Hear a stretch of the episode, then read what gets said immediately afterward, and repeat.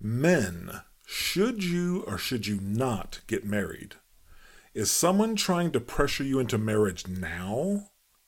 I talk a lot about a man's various responsibilities in life in the book and on this podcast because a major part of my thesis is that it is vital to success in many areas, including success with women. But where does marriage fit into that philosophy? We will take a thorough look at this crucial subject something that you are very likely to encounter at some point in your life, right after a quick word from our sponsor, me.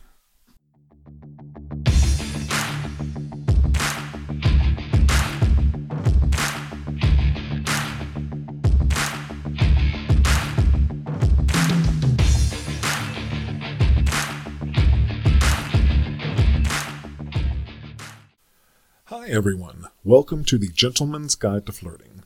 I am David, the author of the book of the same name, Gentlemen's Guide to Flirting, available on Amazon.com.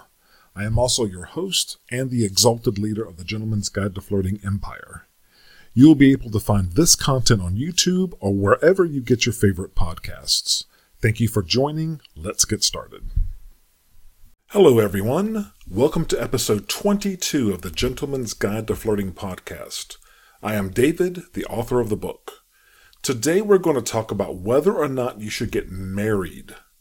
If you have been listening to the podcast for a while or have read the book, you'll notice that I rarely mention marriage. Now, that isn't because I feel marriage is an unimportant subject. What I do instead is talk a lot about responsibility and the priority order that I recommend for guys in this podcast and in part one of the book.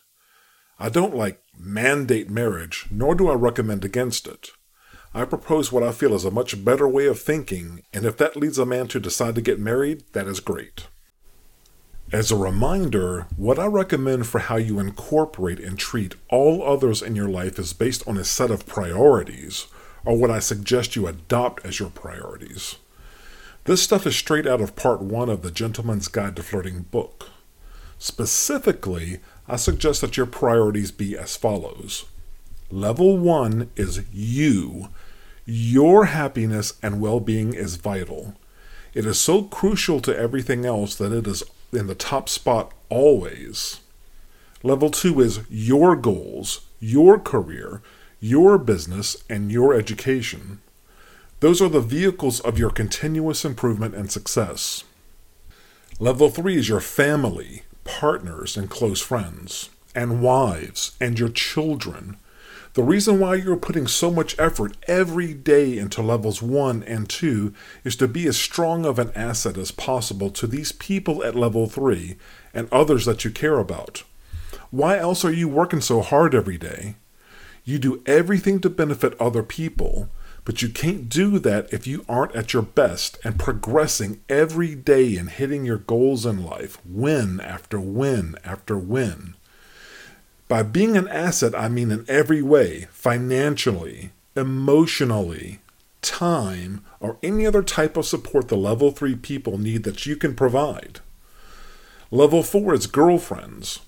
Marrying a girl promotes her to level 3 for sure, but this level 4 is here for a reason.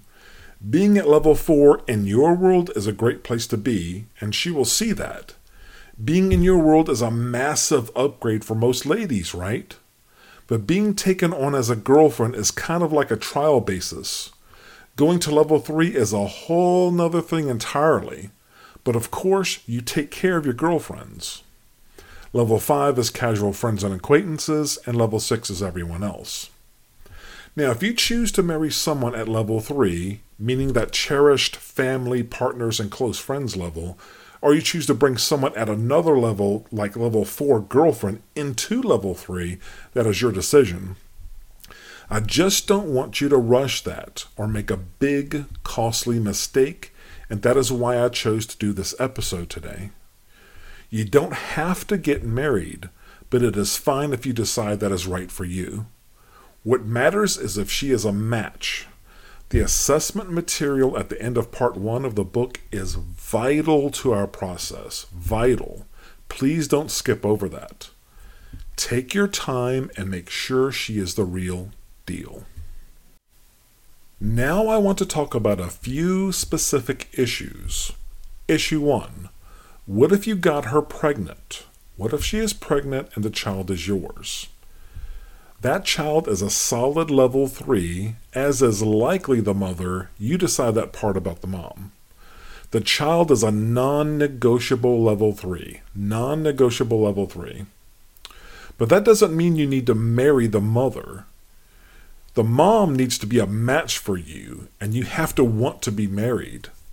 There are plenty of great families out there in this modern world where the mother and father aren't married. You can and will take great care of the mother and the child. That is what we do in the broader Gentlemen's Guide to Flirting world. But for the question of marriage, Take your time and make sure she is the real deal. I'm going to keep repeating that. Be 100% sure marriage is what you really want. Do not, do not worry about what some ancient customs say you need to do. Your happiness is essential. Possible issue number two. She is feeling some time pressure she's feeling, you know, like she's getting a little older. And she is pressuring you to commit and get married. You've been together for a few months or a couple years, and she wants to get married. You may have heard the term shit or get off the pot. Have you ever heard that expression? It means basically take action or go away. Let's get married or let's break up. A quick example I know one couple where the guy is a retired U.S. Navy SEAL, a true blue hero. His woman is pressuring him to get married right now. She is getting older, as is he. He isn't feeling the time urgency. In fact, he has had a couple marriages go terribly, terribly wrong and isn't eager to enter into another one. But the lady is beautiful and she adores him and she has good, strong, positive points but he also sees some major negatives in her, and he is dragging his feet as a consequence. She pushed him into buying a ring, which he did to calm her down and buy himself some time, but he just isn't eager to complete the marriage process. Now, what do you guys do in that case? What do you do? Do you fall for that pretty face and great figure and all of that pressure? Do you shit or do you get off the pot when faced with that ultimatum? The answer is you take your time and make sure she is the real deal before you commit to marriage. Do not, do not lose sight of your plan for life, your strategy, your goals. And for heaven's sake, listen to your gut if it is telling you that your long term happiness might be in jeopardy if you make a mistake and cave in under this type of pressure, no matter how pretty she is or how much she wants it.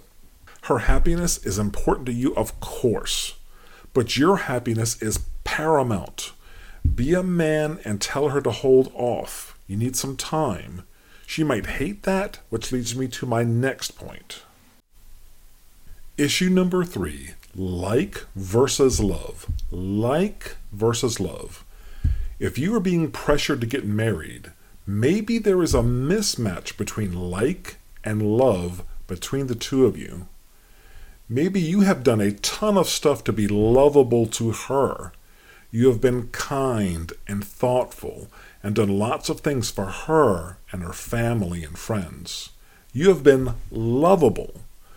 But maybe you just like her. Maybe she hasn't done all of those things for you that you did for her. Maybe she doesn't treat you right and is falling short on your assessment criteria. I mean, from part one of the book Maybe she gives you sex here and there and is okay to go out with, but you aren't feeling a deep connection. You like her, but she isn't lovable, at least not how she is performing in the relationship right now. Like versus love. You like her, but don't love her, maybe because she doesn't act lovable.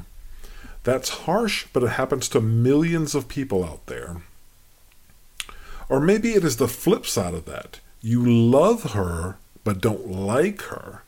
You love her, but don't like her. Maybe you have been together for years and want to help take care of her, but she acts poorly and refuses to change. and to be honest, you really don't like her, that might be unfixable. I don't know. But you, should take the bull by the horns and work on the relationship for your own sake. If you want to stay with her, you need to identify what you need from her and the relationship for her to be lovable and likable.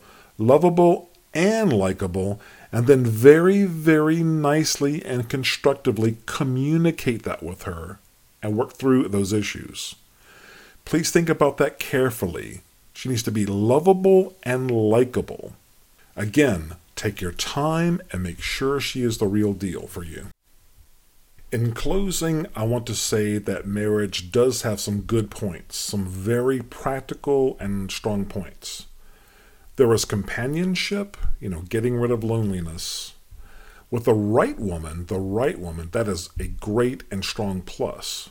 With the wrong woman, it can be a long term nightmare. There might be financial benefits to marriage. In the United States, where I live, there are tax benefits to being married compared to being single. Again, in the US, getting married can extend health coverage to one person or the other. I know one lady who got married to get health coverage for her sick boyfriend. We have listeners all over the world now, and I am so grateful for that. What I just said about health care coverage and marriage probably sounds crazy to you in your country. To be clear, I don't recommend doing what she did, but we talk about the real world in this podcast, right? And I want to be honest with you guys. Also, getting married can help you transfer your wealth and property in an orderly way as you think about the whole trajectory of your life. So, marriage does have some benefits. You just need to make sure it is the right thing for you. One more time the takeaway here for this marriage or not question is Take your time and make sure she is the real deal, the right person for you. Do not rush that decision, please.